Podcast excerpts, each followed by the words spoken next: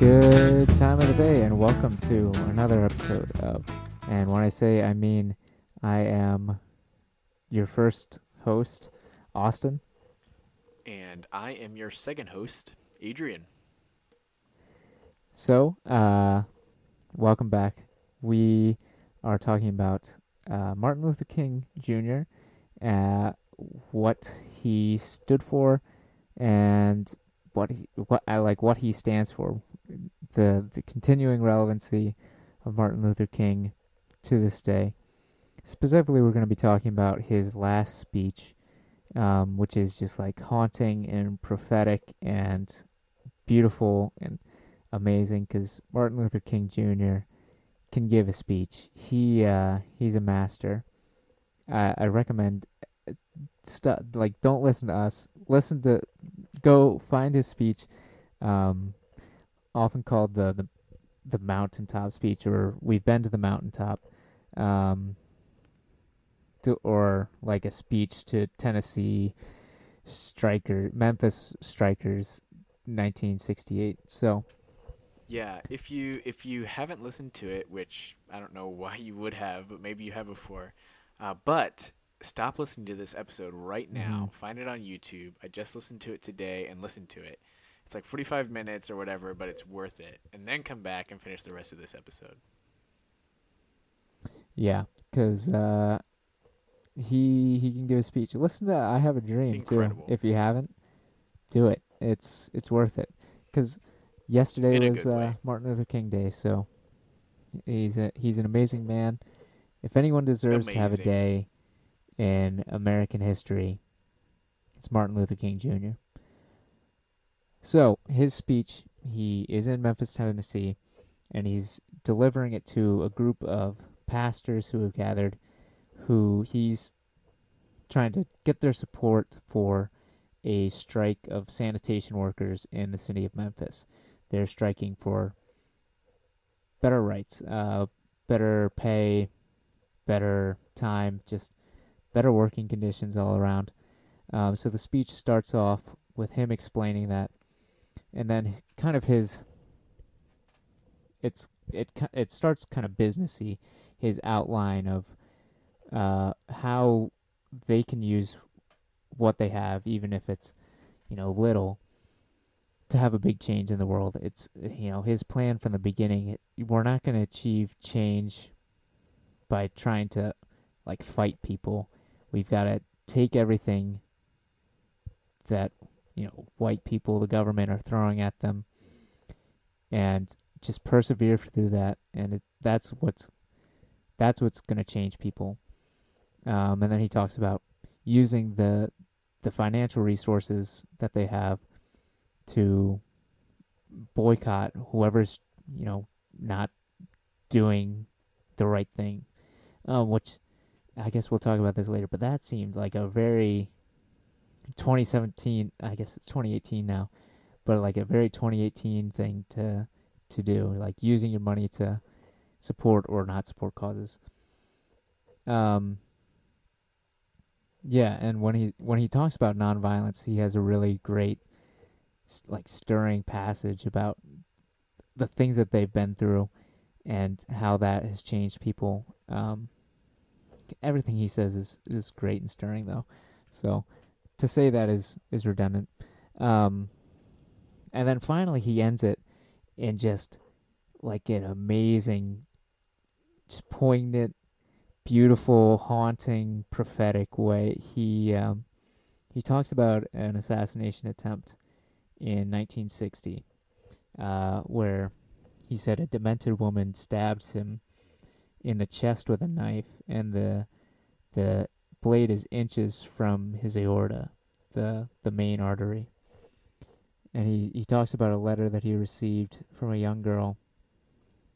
And she says she's a white a white girl in the letter, and she says, "I'm glad you didn't sneeze because if he had sneezed, that would have killed him. Uh, that's how close, you know, the knife was to his to his aorta." And so then he says, "Yeah, I'm glad I didn't sneeze too because I was able to see all these things come to pass: the the bus boycott and um, the March on Washington and the protests in Selma." Um, now he's and then he says he's glad I didn't sneeze because I can see tonight. And then he he closes with so the the this speech is his last speech. He's assassinated the next day. Um, so the way that the speech ends is just it's it's crazy. Yeah. I, I'm just gonna read some of it. We've got some difficult days ahead, but it doesn't matter with me now because I've been to the mountaintop and I don't mind. Like anyone, I would like to live a long life. Longevity has its place, but I'm not concerned about that now. Just want to do God's will. And He's allowed me to go up to the mountain.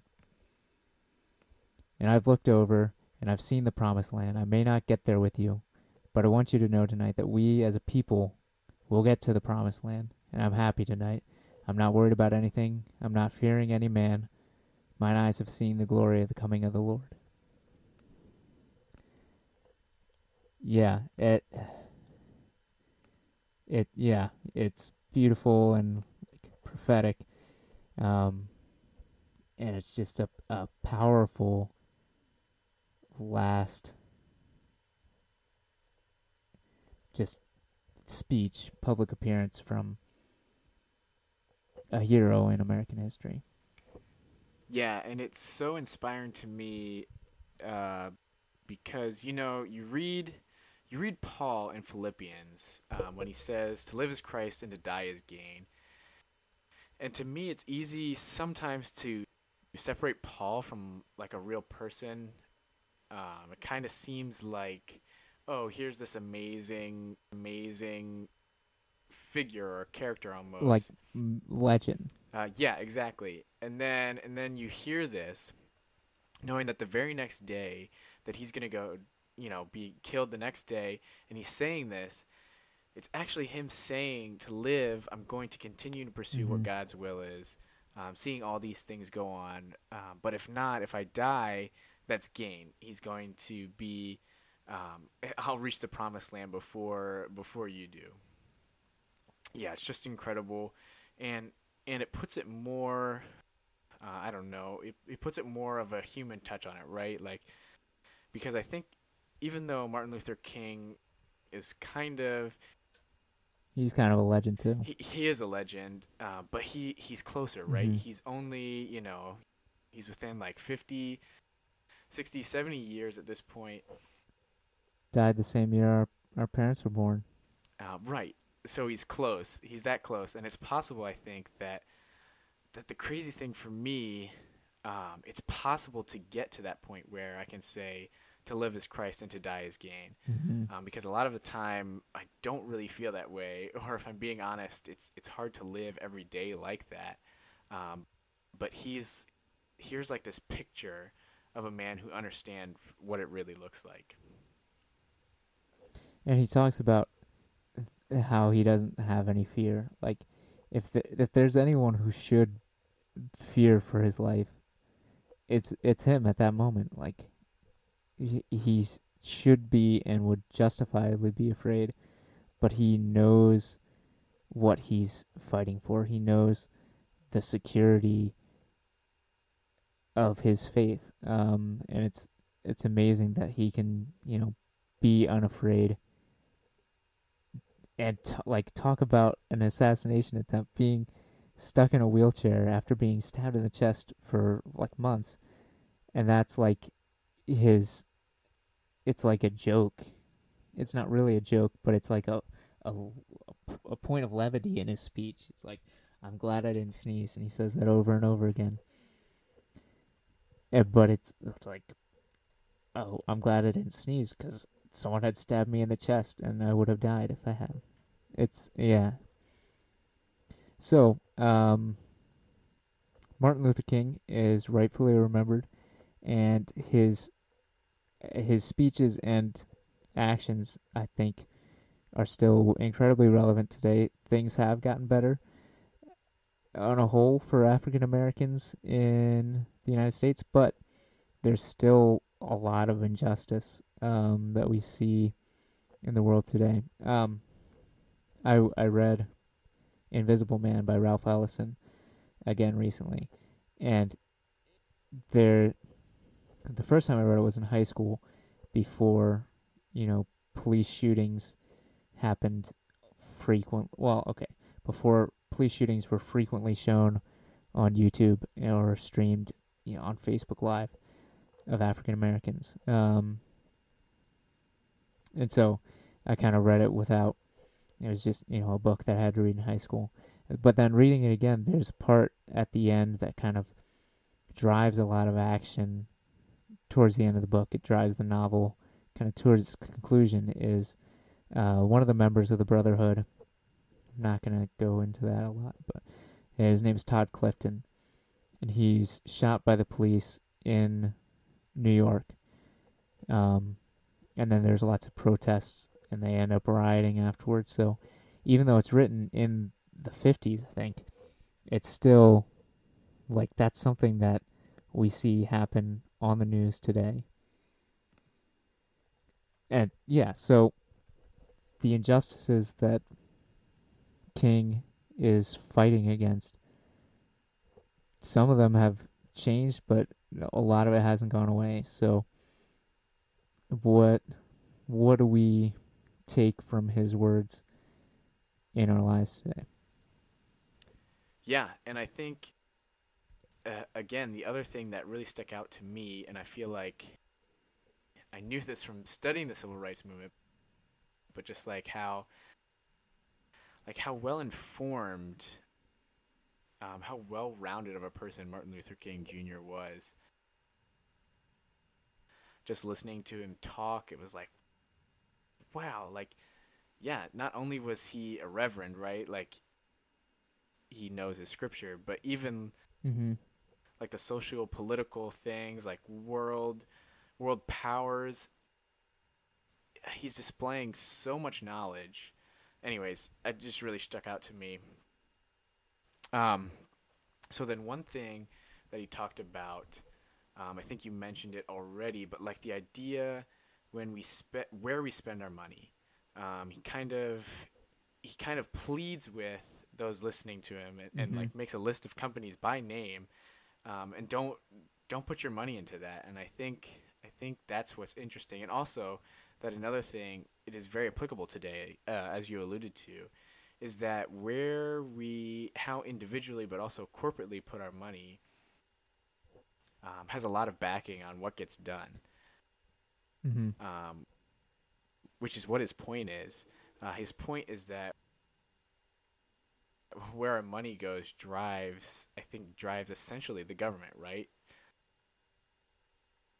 Um, so by banding together and by choosing where we spend our money, who we give our money to, you're forcing kind of the higher rulers to look down and say, "Hey, Mm-hmm. something's going on. Something is going on um, in the economic environment right now. Yeah, uh, yeah. His his point is that even though we might not have a lot of money individually, together we're, I think he said like thirty billion dollars in the economy every year. So that's that's a force that adds up, and like the company protest is such a, a like a common thing in today's culture kind of like it's not the same as it's I mean it's kind of the same. It can get misconstrued a lot like people protesting Keurig for whatever they were protesting Keurig for earlier this summer. Um, but a lot of it is if people aren't going to treat their workers right, if people aren't going to obtain products or labor ethically, don't purchase those products. I mean, that's exactly what he's telling us to, or telling the, the pastors and people in, I mean, the entire African American population to do. Um, so we, t- I, I, I mean, that's something that still has power today. Uh, if anything, money drives politics more. I don't know. I wasn't alive in the '60s, but um, and something that I've been thinking about a lot is just the the weird power of the civil rights movement and of nonviolent protest. Um, I I read Tolstoy's uh, work, What I Believe. So I I attribute the the start of nonviolent resistance to Tolstoy in the end of the the 1800s. That's probably not true. Thoreau was writing similar things um, during the American Civil War, um, civil dis- on civil disobedience. If you've read that, um, Alexander Herzen, who's a Russian philosopher, says Tolstoy's interpretation of the Bible is the only original thing to come out of Russia. Anyway, none of this is very important, but I would say Tolstoy has a very like Mennonite reading of the Bible. He likes to read it very literally, and okay, he likes to read Christ's words very literally and take them at face value and say, okay, Christ says this, let's do this.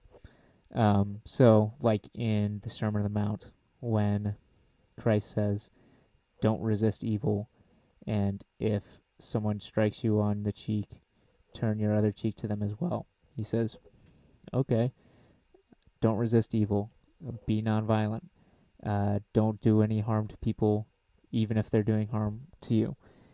So he takes that and builds his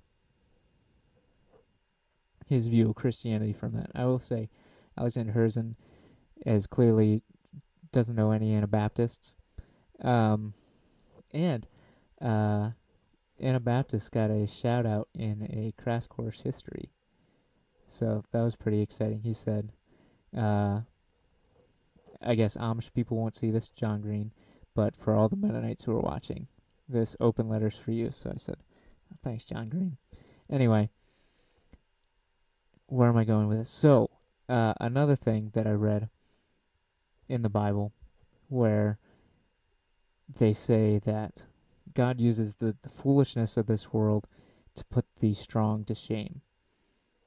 And that that's something I'd always read abstractly. Um, but if we if we think about it seriously and think about it in terms of the civil rights movement, like the civil rights movement isn't something that should have worked. Like just looking at it at, at face value, it's a bunch of people who don't have any power, essentially, trying to get that power by doing nothing. There's no fighting, there's no wars. It's just people standing up for what they believe in and then getting beaten and attacked by dogs and hit by fire hoses and arrested and killed trying to just say we deserve rights as well and not resisting evil. Like that's not something that should work, um, but it just do- it did in just a ridiculously powerful way.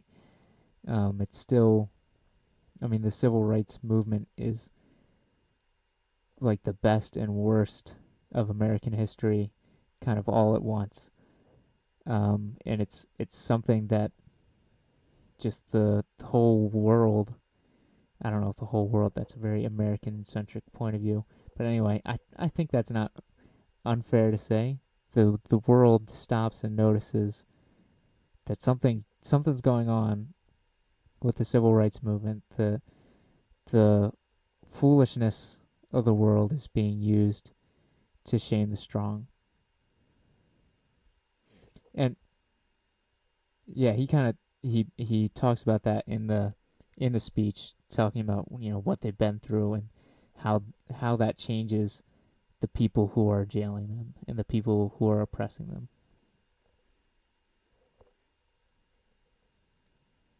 I think it too shows like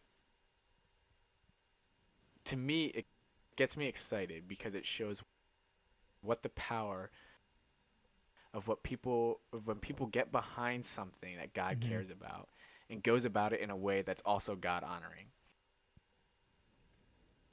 Um, I think that the civil movements is such an awesome display of this.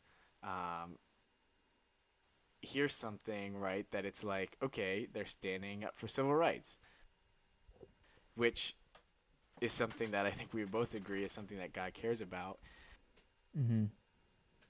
And they're doing it in a way that is God honoring, that is righteous, and that is seeking to do things in a way that Christ has commanded us to do. Um, so it's just awesome to see exactly what you're talking Mhm. about, right? Something that shouldn't work uh, in the eyes of this world, uh, but just like has immense power um, and immense. Um, uh, productivity. That's not the word I want to use, but um, effectiveness. Yeah, it's just so effective because it's perfectly in line with what God has for us. Mm-hmm. Um, and again, I think it's such an amazing encouragement for me to see that in Martin Luther King. Um, what he has done, yeah, what he did, but also like, here's kind of like a framework of how to do it. Um, but again, it's just like modeling Christ um, in the way that he's doing things. Mm-hmm. But it's, but I think if we go back again to what you, what I was saying in the beginning, it's impactful because it's it's much more tangible in a way. He's yeah, we're less removed from Martin Luther King than we are from from Christ. Uh in in like a time sense. Um like people who know him are still alive and in the Senate. Um so uh I think we what do we do from this moving forward? How do we act.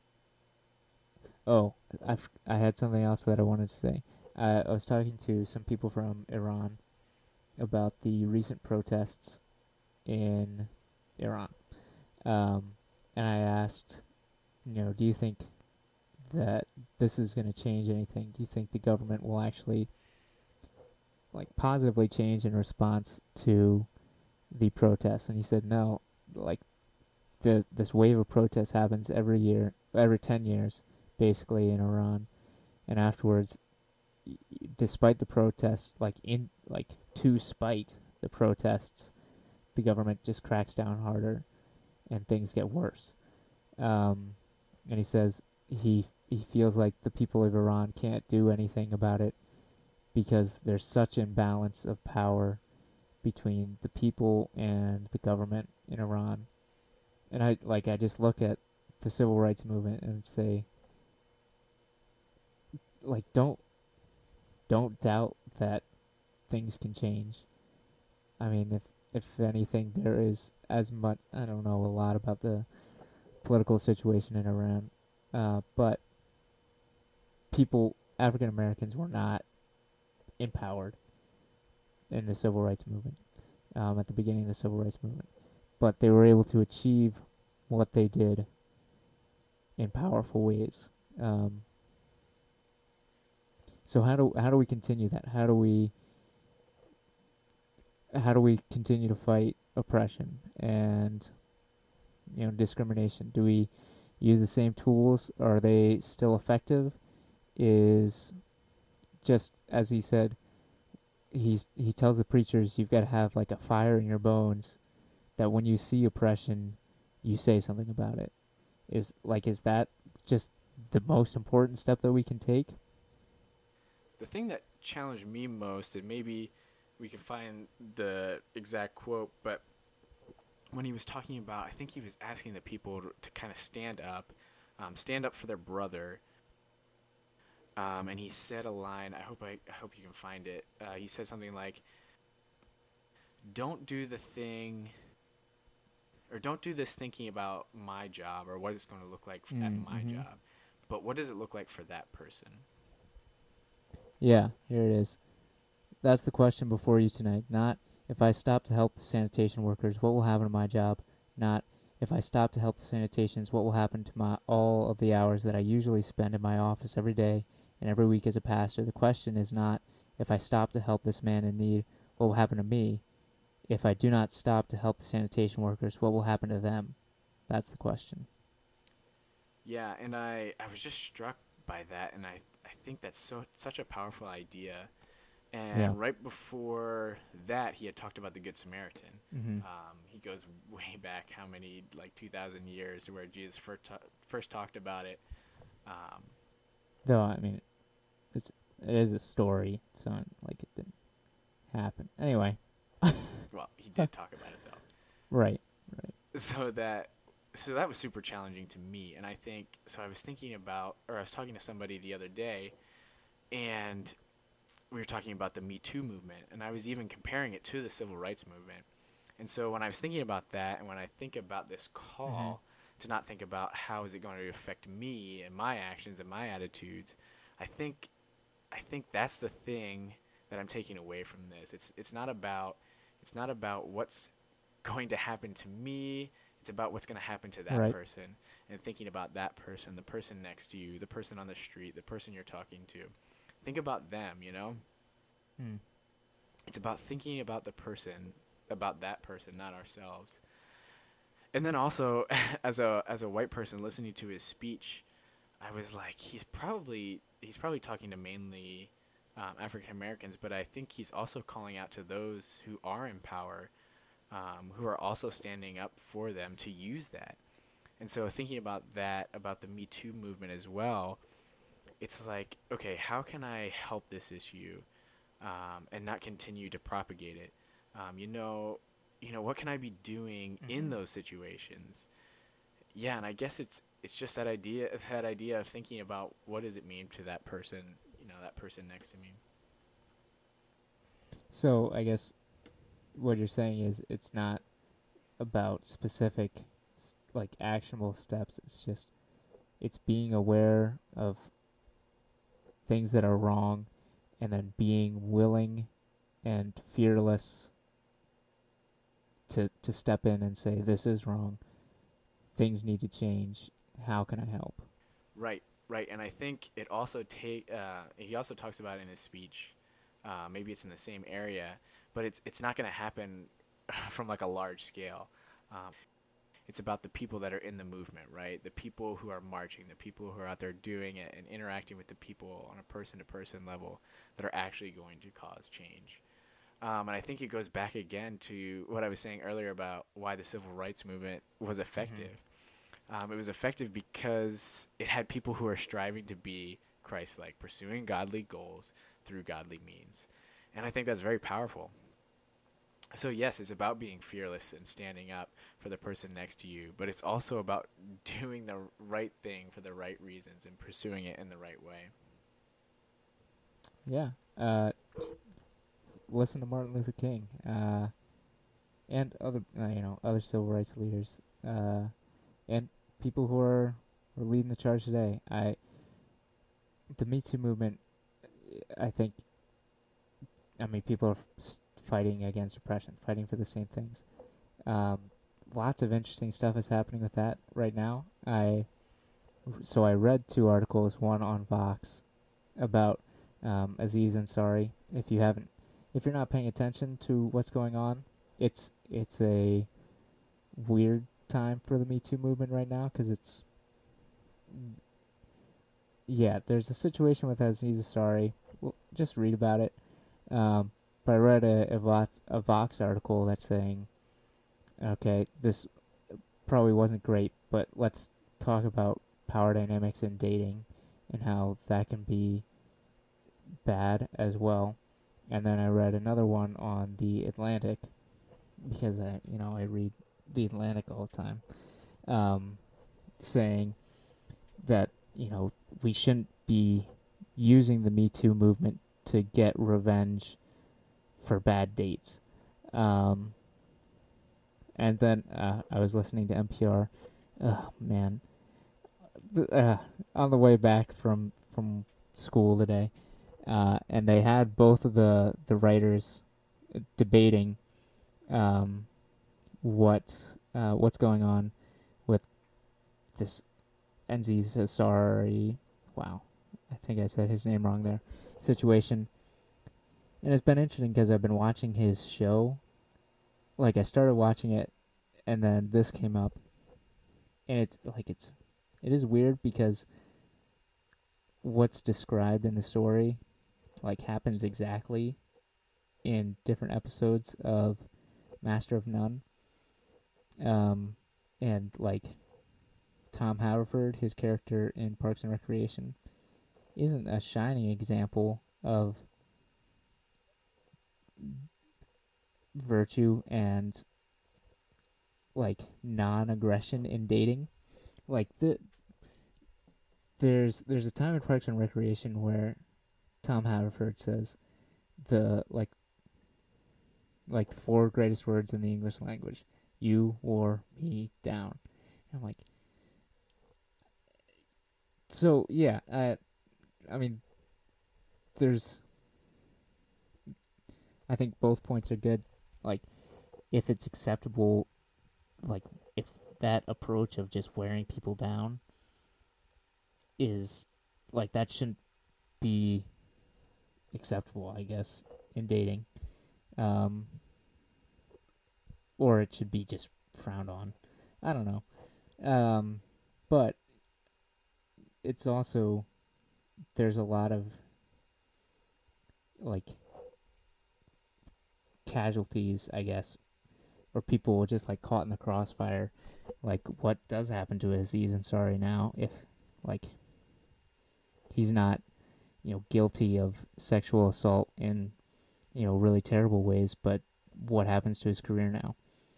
So, um, hmm, I don't know where I'm going with this, but I guess just like l- look into the issues and try to understand where everyone involved is coming from because people don't have viewpoints.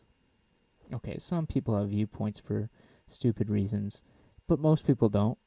Uh, most people are just regular people who want to live a life they think is good and they you know they want to be free and they don't want to be uh, oppressed or taken advantage of or be assaulted and or killed or anything um, so everything is going to have a lot of nuance everything is going to have a lot of uh, complexity and nothing's going to be simple.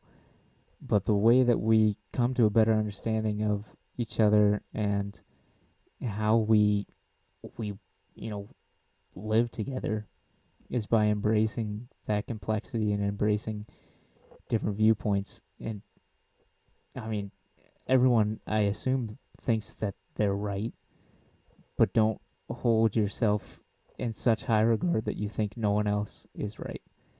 Um, because as a person who has thought they've been right about everything a lot, um, it is, I'm just going to say, if I'm a kind of a general case for that, it's usually not true. And things are us- things are usually much more complicated than you want to admit.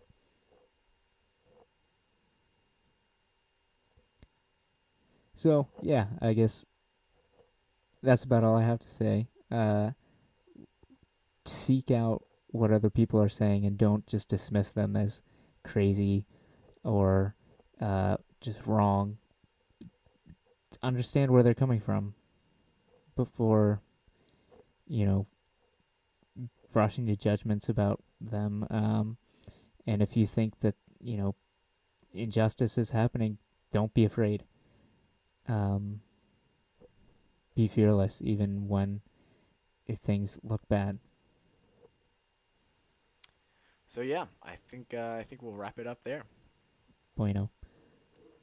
Uh, so, Adrian, recommendations for this week.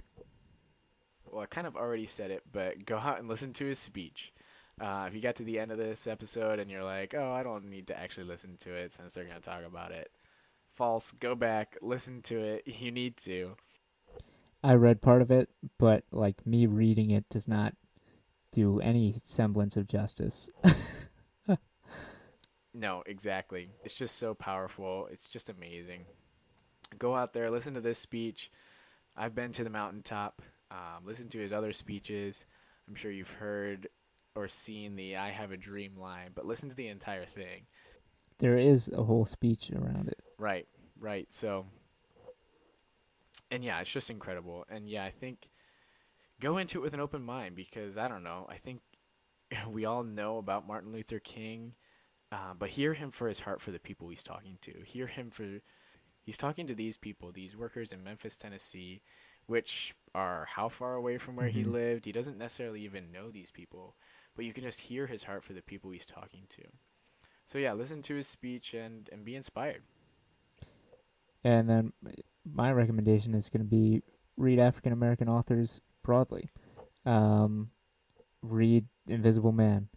Uh, it's you know over 50 years old, but it's still just incredibly relevant today. Um, read uh, W. E. E. D. Du Bois or E. B. Du Bois, um, first African American to graduate um, from Harvard. I think maybe college just in America. Um, he kind of was a father of sociology.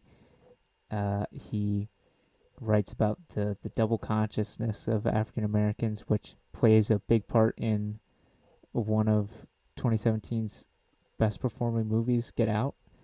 Um, so you know his his thought is still present and relevant to to people around us today. So look into what he says. Read Langston Hughes. Um, he's a poet.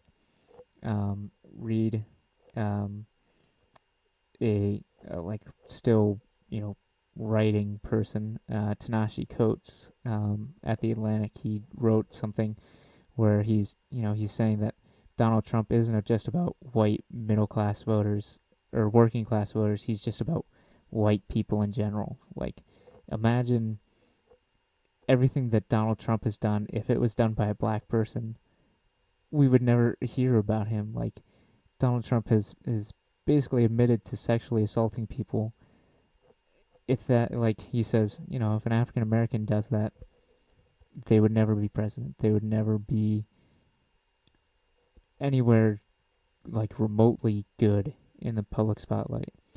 Um, and Donald Trump won every group of white voters, not just working class white voters. Um, and so my and then my I guess real recommendation is Things Fall Apart by Chinua Achebe. Uh, he is from Nigeria, so he's writing this book about um, colonialism. The main character is kind of a a tribal chieftain, a up and comer, um, who he's you know he's a very inflexible guy, um, very dedicated to his kind of definition of manliness, which kind of destroys his life within his culture, and then clashes with um, the British as they come in and establish their own government in Nigeria. Uh, and then I so read all those things, and then in your free time, uh, read uh, Uncle Vanya by Anton Chekhov because Anton Chekhov, he, these other people are masters and they influence thought um, to this day.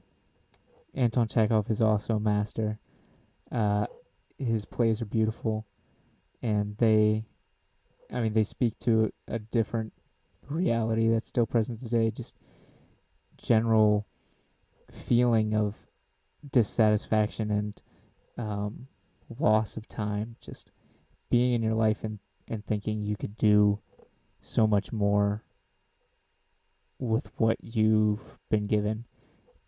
I think that's a pretty pretty uh, widespread belief. Um, Uncle Vanya is all about that, and um, yeah. So just read everything, I guess. In conclusion, but specifically, uh, in the next week, uh, Invisible Man, Things Fall Apart, Uncle Vanya, and listen to Martin Luther King Jr. speech. Well, that's all we have for today. We'll see you next week. Yep. Thanks for joining us.